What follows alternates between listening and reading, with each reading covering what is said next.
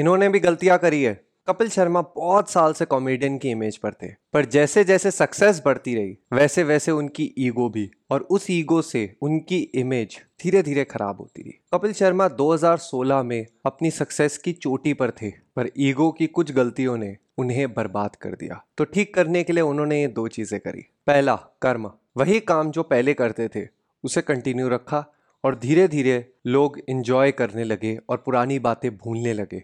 दूसरा कहानी मूवीज़ में कभी विलेन को हीरो बनाना होता है तो उसकी बैक स्टोरी बताते हैं कि वो इतना बुरा नहीं था, सिर्फ़ कुछ गलतियाँ करी है और उससे लोगों का देखने का नज़रिया बदलता है। इसी तरह उन्होंने 2021 में अपने नेटफ्लिक्स स्पेशल के थ्रू सबको अपने साइड की स्टोरी सुनाई।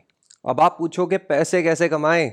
मैं सिर्फ़ इतना कहूँगा, काम में ईगो मत लाइयो, पैसे अपने आप आ जाएँगे। आज अपनी गलतियाँ मानकर कपिल सर ने 275 करोड़ की अपनी नेटवर्थ बना ली है। अगर आपको मेरा ये शो पसंद आया तो व्हाट्सएप करो मेरी टीम को। Nine eight one one four seven zero nine six five.